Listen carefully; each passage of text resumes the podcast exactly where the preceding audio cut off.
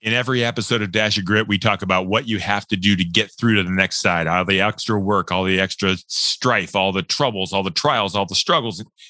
Sometimes you got to ask for help. Mental health is a real thing, and we're going to talk about it next with Dan Flowers. This is a dash of grit. Recipes for success from courageous leaders who overcome challenges and build great things. Now, podcasting from Spire to leaders in local communities like yours, here is Brian Leflock. And let's get cooking. Folks, grit takes on a lot of things, and sometimes grit is about the people that you serve. And there are amazing things happening in the Akron Canton region at the Akron Canton Food Bank. And the gentleman that runs the Akron Canton Food Bank shows a lot of grit every single day especially with all the logistics issues that are happening now and, and the health issues, just trying to feed the masses, but also in his own life. And we're going to talk about that in just a little bit with my new friend, Dan Flowers. He's the president and CEO at the Akron Canton Regional Food Bank. He is making a difference through grit, and you're about to hear his story. Dan, welcome to Dash of Grit. Uh, thank you, Brian it's good to be with you today. And, uh, you know, shout out uh, to everybody who tunes in today. Lots of love from the food bank. And uh, hopefully we'll have a rich conversation that, um, you know, may, may be helpful. I hope, hope to some people that, that listen for sure. Yeah, you know what I think about this show, Dan? I'll just say it now. I think if one person finds it helpful, it's worth it. And if a hundred thousand people find it helpful, it wasn't any more work on our part. It just touched a bunch of people, and so I'm really yeah, happy. And I think probably you think of it that way too. And and with that being said, let's talk about the great things that are happening at the Akron Canton Food Bank. You guys are taking care of business, and you're making a difference. Tell me a little bit about that effort and what you guys are accomplishing there.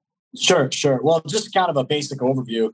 Uh, the Akron Canton Regional Food Bank is the source of emergency food for 600 soup kitchens, homeless shelters, food pantries, primarily faith based food pantries across eight counties of Northeast Ohio Medina, Summit, Portage, Wayne Stark, Tuscarawas, Carroll, uh, and Holmes counties and we collect typically you know before the pandemic um, you know we got almost all of our food from um, donations from the manufacturing sector uh, for the grocery business and uh, then we would bring those donations to our food bank and then we would sort uh, distribute them from our location here in Akron. And we have a brand new food bank that we just built down on Cherry Avenue in Canton. Uh, and then charities would, you know, essentially place orders off our website and take that food back and then give it away to about 250,000 people a year wow. that we reach. That's an unduplicated count, you know. So every day, every day, you know, every day 250,000 or is a total 200? What's the difference it, there? That's 250,000 unduplicated clients per year. Wow. You know, wow. so um, now, and the average person comes about six times in a year. Okay. You know, so you can multiply that out. It's a, it's quite a few visits uh, every day, thousands of people going to food pantries and homeless shelters, uh, being served in residential treatment facilities, and almost all of the food that's distributed uh, from all of those locations comes through the Akron Regional Food Bank here in our community. We are one of 200 Feeding America member food banks around the country, uh, and um, you know we've become over the years uh, the largest human service agency in the region that we serve. And we did a total of about 60 million dollars worth of business last year. So wow. it's it's grown quite a bit. And what's the biggest challenge? We talk about grit. What's the biggest challenge in, in, your role? Because there is the logistics of getting it to the other distribution centers. There's the acquisition of the food in the first place. There's getting it out to the people to use it, which is where the end result is felt. What's the biggest challenge for you guys on a day to day basis? Sure, sure. Well, you know, I, anytime I get that question, um, there's there's always two categories um, of possible responses, and I think it's true for leadership that it's both art and science, right?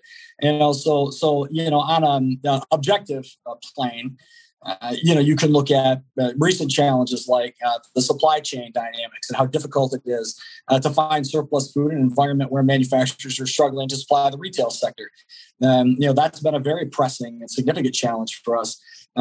you know, um, you know, just the day to day uh, struggles of making sure that you've got a workforce. You know, it's been mm-hmm. difficult. We had a gal uh, resign a few weeks ago to go to work for a nonprofit in Wisconsin, and she's working from home. So, you know, we're certainly competing now wow. nationally for talent. Wow. You know, and uh, so there's a lot of challenges uh, that aren't just uh, unique um, to the nonprofit sector. I think they're true across all the you know uh, employment sectors right now. you know, but you know, if I was to say like, what is the hardest you know most difficult challenge you know. I, I don't really struggle with practical problems. I mean uh, to be honest you know they have an objective problems and, a, and, an objective reality have pretty clear pathways towards resolution or acceptance. Mm-hmm. um, you know where i think it's difficult to be a leader right now is in the heart space. I mean people are burnt out. There's a lot of division in this country. Um, you know and when you've got a lot of departures vacant positions uh, that creates a real leadership challenge where you have to continue to try to motivate and inspire people make sure you know they know you love them uh, and you know try to keep uh, just maintain optimism in a time where you know you don't always feel it. So you know it's there's been a lot of challenges but you know we tried to stay focused. I think we're doing a lot of great things down here for sure. So let's dig into that just a little bit and then i want to talk about you and and and some of your personal uh, things that you had to overcome. But i'm wondering too you serve people people who are hungry have food because of your and your team's efforts. So it's a people business, but sure. it's not just a people business because you don't always see these folks. You're you're in the day to day on logistics and getting this truck here and that truck there and this supply line filled. At the end of the day, when you go home and your wife and kids or whoever is waiting for you at home says, "How'd you do today, Dad? How was your day?" Yeah. I mean, is it about the people that you serve or is it about the people you're working with and, and trying to just to get the day to day done? What what motivates you that way? Yeah, probably like in, in, a, in an ideal capacity, it's about the, the former right? You know, I mean, it's about the mission. It's about the mission forward. Now, but I, I, I think well, probably most people that have served in any type of a, a, an operation like this would tell you that it's their relationship with their coworkers, the people that are next to them on the line. I think soldiers will say the same thing. It's like, yeah. you know, I knew I had a mission to do, but it was the person next to me, you know, that, that I was fighting for. And so in many ways, you know, you tend to close ranks during, certainly during the pandemic where we've worked harder than we've ever worked before. You know, I think there's been a lot of that spirit and ethos, but, you know, let me tell you, Brian, I, I think it, a lot of people have a perception like, you know, I, will bump into people at lunch and, and, be introduced and say, this is my friend Danny. He, he, works down at the food bank. And people will be like, oh, good for you. Yeah. Right. And it's like, you know, like, yeah, you know, and I appreciate the sentiment. I, I mean, I really, really do.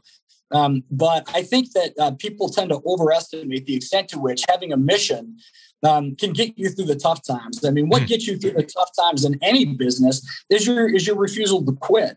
Um, you know, like like there are a lot of times where you know I feel deep deep connection uh, and meaning and purpose in life as a result of this there's you know a lot of times i go home with a headache feeling sick worried about my staff worried about my kids for one reason or the next uh, and the only thing that can ever um, uh, help you get through those times in life is a little deeper reserve uh, and uh, you know I I, have met uh, some real angels in this work and i've met some real grumps in this work and so it's really just about mindset to me yeah. And let's talk about that. It's a perfect transition yeah. to where I think we're going to head is about mindset. And you're a go getter and, and, you're getting it done, but it's not always that easy. And uh, this is Dash of, Dash of Grit. We talk about the hurdles you've overcome.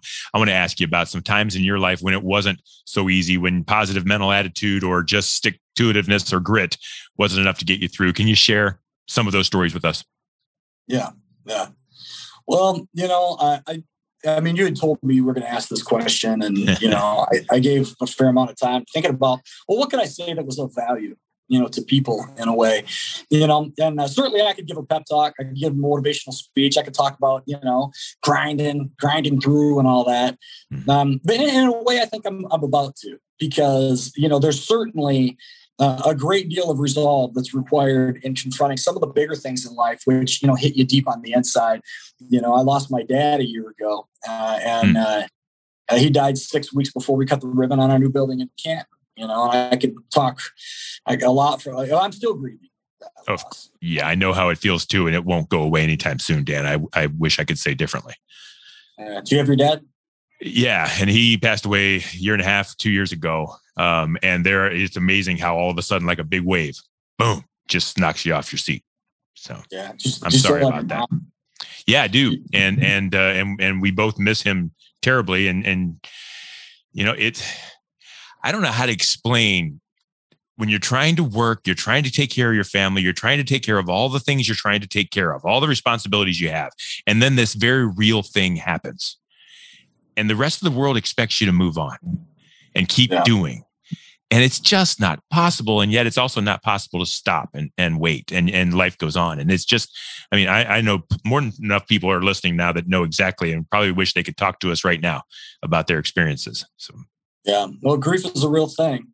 And, uh, you know, it happens uh, in the presence of everything else that you are confronting in your life. Yeah. And, uh, you know, there's so many things that have come along with it that I, I didn't anticipate. You know, um, the, the existential concerns, you know, I guess I've always been a fairly philosophical guy and I've spent a lot of time thinking about those things. But, you know, um, I, I, think that there's a, a, certain awareness, like I'm the old guy now, you know, in the family, or you know. But in so many ways, I feel like my dad taught me right up to the very end how life's to be lived, and even how how to die. You know, the way he faced it with so much courage and strength. You know, um, and so so you know that's certainly been an aspect of my experience. But you know, one thing that I I did like, like think it might be helpful to share with the you know the viewers listeners today to this podcast is this experience i had um, about 10 or 12 years ago working through this bout of um, pretty significant anxiety mm. that um, kind of caught me off guard uh, and and and it set me back a little bit. And I had to spend a lot of time working through. And I don't think you're ever done. You know, I think it's a, you know an anxiety kind of situation is a gift that keeps on giving. You know, can no, you take us to that and talk about that yeah. a little bit of what was causing that anxiety? What were you feeling? Yeah, yeah, I'll certainly do that. I, I do want to acknowledge, though, right now is a period of particular challenges for mental health. Now, there are people that, um, as a result of factors in society, the pandemic, um, uh, coming back out, getting back into the workplace, mm-hmm. um, are experiencing anxiety maybe for the first time in their life. Um, maybe they're um, worried about what's wrong with them or what it could mean for them. And so today, so today, if you're that person, or if you've had struggles with mental health before, anxiety, depression, or whatever your situation may be, I'm talking to you today. Hmm. Um, and and so this is my story. And Brian, I'll, I'll try to just keep it uh, high and tight. Um, but I'll just share that, I, and I'll, I'll, just kind of rewind. You know, when I was a kid growing up, uh, we had a perfectly normal family environment up until I was 10 years old. And my mom was shopping at a Meijers grocery store, and a display of toboggans that was way up on a shelf just fell down and fell right on top of her and knocked her out cold and um, she just lost a bunch of weight. Just got her gold pin from Weight Watchers. And life was going good for her. She was about 40 years old. Yeah. And something happened when that toboggan display fell on mom. I think she got a head injury or just something. It awoke something in her, um, and it set about um, about a 12 to 14 year struggle with severe anxiety, bordering on agoraphobia. That totally changed everything about our life when I was a kid growing up. Mm. Uh, mom, uh, she she got so like when she would drive to work, she'd have panic attacks and she'd pull over and dad would have to go pick her up. And that led to a lot of depression. And she spent, you know, from the time I was 10 to about 24, 25, just sitting in the dark room, kind of in the back of the house, just trying to cope with life. And she was scared to go and get help. I think she was scared that they'd take me and my brother Dave away uh, from her. And it was a time where they didn't have the kind of pharmaceuticals and stuff. And, and so I, I, I, I kind of grew up knowing that there was something wrong with my mom, but nobody could put a finger on it. And, uh, you know, it, but it made me very sensitive to conversations about mental health. It made me really scared about what mental health could be, how, how hard it could uh, hurt, uh, how bad it could be for a family. Did you know then that it was mental health? Because I know there's been a big awakening in society where mental health is now something you can talk about. It's now something that's not so meant to be kept in a, in a closet somewhere. Did you know then, or did you know just something wasn't right? Well, you know, we certainly know, knew something wasn't right, but mom was scared to um, approach a psychiatrist. Yeah. Uh, so she, so she stigma and everything else. Yep. Yeah, a yep. neurologist. She would do all these other things, thinking that she could find some kind of a diagnosis. Well, you know, she never did, and you know, it was it wasn't until after I'd gotten married. You know, um, my wife and I had been visiting over to see mom and I just noticed how good she was doing, how she just seemed to be so at ease. And, you know, she was a lot more active and going, doing places. And I, and I said, Mom, what is going on? You seem to be doing great. She said, Well, my doctor put me on an antidepressant. I was like, Okay. Yeah. Well, you know, she she was essentially 20 milligrams of Celexa away from being kind of her normal self. And it cost her a lot of happiness and a lot of years of her life. Yeah. But but at the hmm. time I, I i i just kind of thought that was a mom problem you know and and uh, you know i've always been kind of a driven guy i, I don't i don't think i was even conscious of the fact that like you know may, maybe there was a part of me that because I'd seen her go through this. Um, had built this wall or barrier, this sort of machismo that made me deny that I could be ever susceptible in any way to anything related to mental health. Um, you know, because I didn't want that to be my experience. I knew the pain of it being hers. And I think it caused me to build a lot of barriers. And then I think when you look at the obsessive work habits that I brought into my career, I talk about grit. A lot of people grit, um, you know, and grind because they've got an anxiety problem and they're running from it. And, and I don't think you can talk about, you know, guys like David Goggins, you know, or or people that really grind real hard without saying there's a certain neurological thing going on here. Tell me and, more and about that. that Tell me more about that. What's going on in there? Let, let's not leave it right at that because I think you're absolutely right. But you've got firsthand experience. What's going on inside now that you look back that's causing that drive, which is also causing the anxiety? It's almost like the snake eating its tail, isn't it? Exactly. So, so I think there's a real relationship there because, like, if I didn't have um, both uh, a almost infinite reservoir of energy, you know, uh, and uh, and follow up so obsessively. Uh, I probably wouldn't have found the success that I have in my career, but I have to also recognize that my great strengths are a great weakness in another uh, context. Mm-hmm. And you know that that energy, you know, the fact that when I sit down, I can't stop uh, bouncing my knee. You know, this is uh, energy, um, and and I and I have a baseline nervous setting of seven out of ten, eight out of ten at rest. You know, you're just always so, going, always up, yeah, always just, moving. Yeah, I'm back. Yeah, I, am sure if I would have been a kid in today's society, they'd have me on yeah. all kinds of. Medications, oh yeah, you know? right. Um, and uh, you know, and I would never fault anyone who puts their kid on those medications, but I also would say, you know, we have to be careful you know, when we think about you know um, uh, pulling back our kids' natural tendencies in some ways. Yeah. And I think you know that's that's a different conversation. Yeah, right, but in any regard, you know, for me though, now, where it all kind of came to a head is uh, my dad had a heart attack in 2008. Uh, I was working a lot. I was 38 years old and um, drinking a ton of caffeine. And uh, uh and I went out to give a speech, give out a speech one day uh, in um, in Kent, Ohio. And I got there. I wasn't prepared. I was late when I got there, so I was already just humming. You know, I got up. There was a really big crowd. I had nothing prepared, which was never a problem. I would just get up and ring it.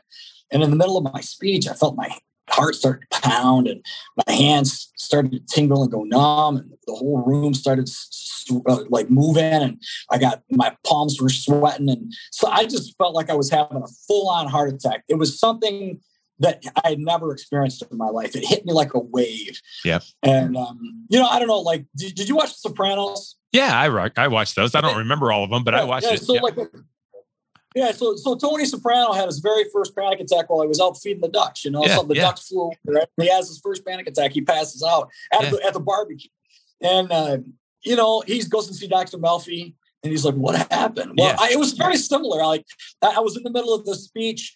I never had anything like that before, um, and uh, you know I went to the hospital thinking I had a heart attack, and they ran some tests, and of course came back and told me that I'd had an anxiety attack. And how did that make you feel when they when you came back and said, "No, nope, it's your it's anxiety"? Did that make you feel weak? Did that make you know right at that moment? You know better now, but did it make you feel confused, challenged, make you more anxious? How did that make you feel?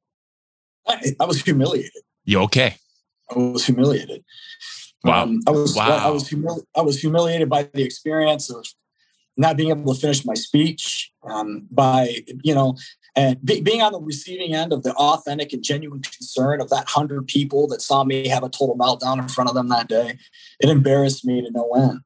Um, because you know my whole view of the world was lay it on me i can take it no matter what you know i got i was 32 when i got hired to be ceo of this food bank one of the youngest ceos in the country that's because i get after it you know and yeah. and, and yeah. work like crazy and so for me you know getting that diagnosis it was like, what?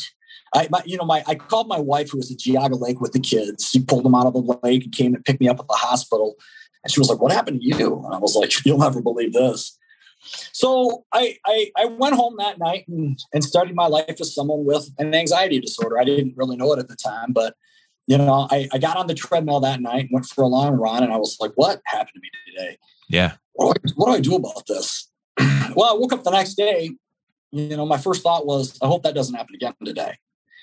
And that led me to think about it at lunchtime and at two o'clock and the next day and the day after that. And I went back to that uh, same Lions Club and talked to him the following Thursday. And I'd never been so scared before I got up to give a public speech. And I'd never had public speaking anxiety, never. Yeah. But I was scared to death that would happen again. And, and these were the seeds being planted of this fear of public speaking, that this anxiety disorder that then started creeping to other areas of my life. I, I was like, well, geez, you know, for a staff meeting, I was worried I was going to have a panic attack at a staff meeting. Or when hmm. I go to have lunch with an influential businessman. So it's really started to creep into my life. So I'm interested in if it's creeping into your life like this, like if it's a broken leg, you got a cast and you're off work for a while, or if it's a heart attack, you're laying in bed for a while. You were told you have an anxiety issue and it caused all that stuff, and yet you jumped right back in and you're talking about how you're this is happening and this is more. I mean, did it get worse before it get better? Or wow, okay. a lot worse. So you you didn't take the advice. You didn't take the. You actually kind of took it like the he man that you are. You said, "No, I'm fine. You're not going to stop me," and you just dove in harder. Yeah, I, I yeah. I, wow. You know, there was a lot of stigma. That's almost you sad. Know, there still you know? is. Yeah, there is. So so then what? I, I interrupted you. Go ahead it is sad. Yeah, yeah, it is. It's sad that that we treat. Super sad. It, it's it's sad that we treat a diagnosis of mental.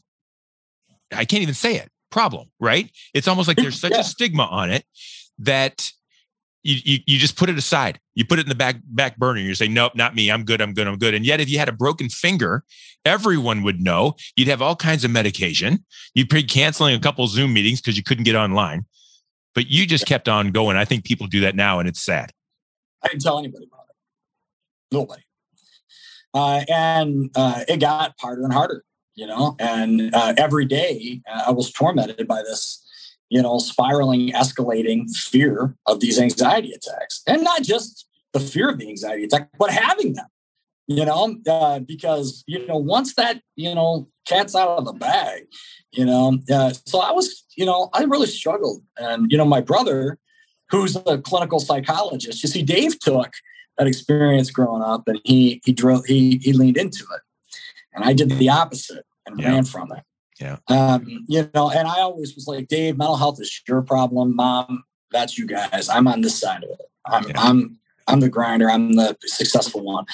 And, you know, I talked to Dave about it. And finally, I just came clean. I was like, bro, dude, I'm struggling, man. I mean, I'm having all the same diet anxiety. He's like, we should go see a therapist and talk to him. And it was not a lot unlike Tony Soprano's first visit with Dr. Melfi, man. I, you know, I went in there and I was like, I'm, I'm fine. I'm, yeah. Nothing wrong with me. I, there's nothing wrong with me. I, I, I didn't want to. I refused to sit on the sofa. I, I, I asked her if we could sit at the table you know, with my Padfolio in front of me and a suit and tie. I, I just was not, you know, open uh, to having, you know, these discussions. Well, I think she kind of, I, in fact, I, I, I've imagined a lot of times since then in her notepad, she probably wrote like, this guy's full of shit. Like on yeah, day one, like, yeah, yeah, I think she had my number from the, from the start. Yeah. But I think she saw a lot of people like me. I think I'm not the first, you know, executive to come through her doors you know? And um, so so we spent about six or eight weeks together and she gave me this nice little checklist and i kind of learned a little bit about anxiety and she said you know you should think about taking some kind of a medication. And i was like not a chance. Yep.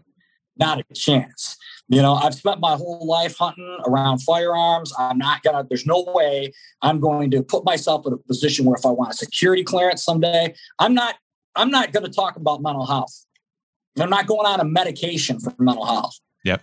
You know, and and uh, she was like, "Well, you should think about it and, and do what's the most compassionate thing." And I was like, "Okay, I'll think about it." Well, you know, uh, the stuff I was doing was working, but uh, I still was struggling. If I, if I get scheduled to, to speak, I would start having this anticipatory anxiety, and I get up in front of people. And you know what? I never canceled the speech. I never avoided. I never took a day off work. I never failed to answer the bell. I just suffered in silence. And um, so, you know, I finally went down. I got the prescription filled. I stuck it in my my safe for a year. I was so scared to take it. Yeah. So scared to give in. And finally, you know, I went back and saw her. She was like, "What are you doing? Just try it." I was like, "Well, okay." So I did. It was probably like, probably the best thing I ever did for myself, Brian. I mean, um, It's the same stuff my mom takes, 20 milligrams of Celexa. Is that right? In the morning. Wow. Yeah. And and uh, it just took my number, my my resting anxiety number from seven to like five and a half or six. Didn't change the way I think. It just calmed me down. And and uh, it just made my life a lot more comfortable. It's almost like it's weird because it doesn't affect you cognitively like drinking, but it's like two beers relaxed. Yeah, yeah. That's the way yeah. I tell people it is. Yeah. You know, uh, but uh, it's really what I needed. Uh, and and and that was about 10 years ago. And and when I look back and see pictures of me, Mm. not just not just then, and I, I just it breaks my heart to, to see how bad I struggled every day. When I look at pictures before them, when I had all these signs, but I didn't acknowledge it. Uh, and I think I lived such a more, so, so much less life, Brian. Back then, when you were going, now that you can see it and you wish, like, don't all of us Oh, wish we could, you know, either that one thing or those hundred things that we could do over again and and it would change things. And the, the question I have for you, there's a lot of people that are listening right now that haven't admitted it. They feel it. They wonder now. They're hearing you talk about it. Um, you know, we can talk about what what they might do, but I'm interested to know from you now that you have changed. Used to grit, you know, hard driving, get it done. No, no, no stopping me. I'm a real man's man. And now you've got your nervous level down to that acceptable level. You're still grinding it. Let's talk about success out of that. Are you more efficient? Are you more happy? Are you more effective? Is there something that's not getting done now because you're not just pushing so hard? I mean, what's the outcome of of now accepting it and going forward? Uh, you know what? For me, I, I get after it every bit as hard as I ever did. I mean, I'm, Yeah. I'm an older man now. Like, so, you know, I mean, when I do jujitsu, I don't roll like I used to. I promise you that. You know, Yeah. like my martial arts has had to change. You know, but like, uh, I, I, I, I think for me, more than anything, I, I was just wired. I, I really, I'll be honest, I think it was the medication more than anything that made a difference for me. Yeah. You know, just, just simply because I was just hardwired that way. I mean, I definitely think like learning to meditate. I have this like anxiety checklist my therapist gave me.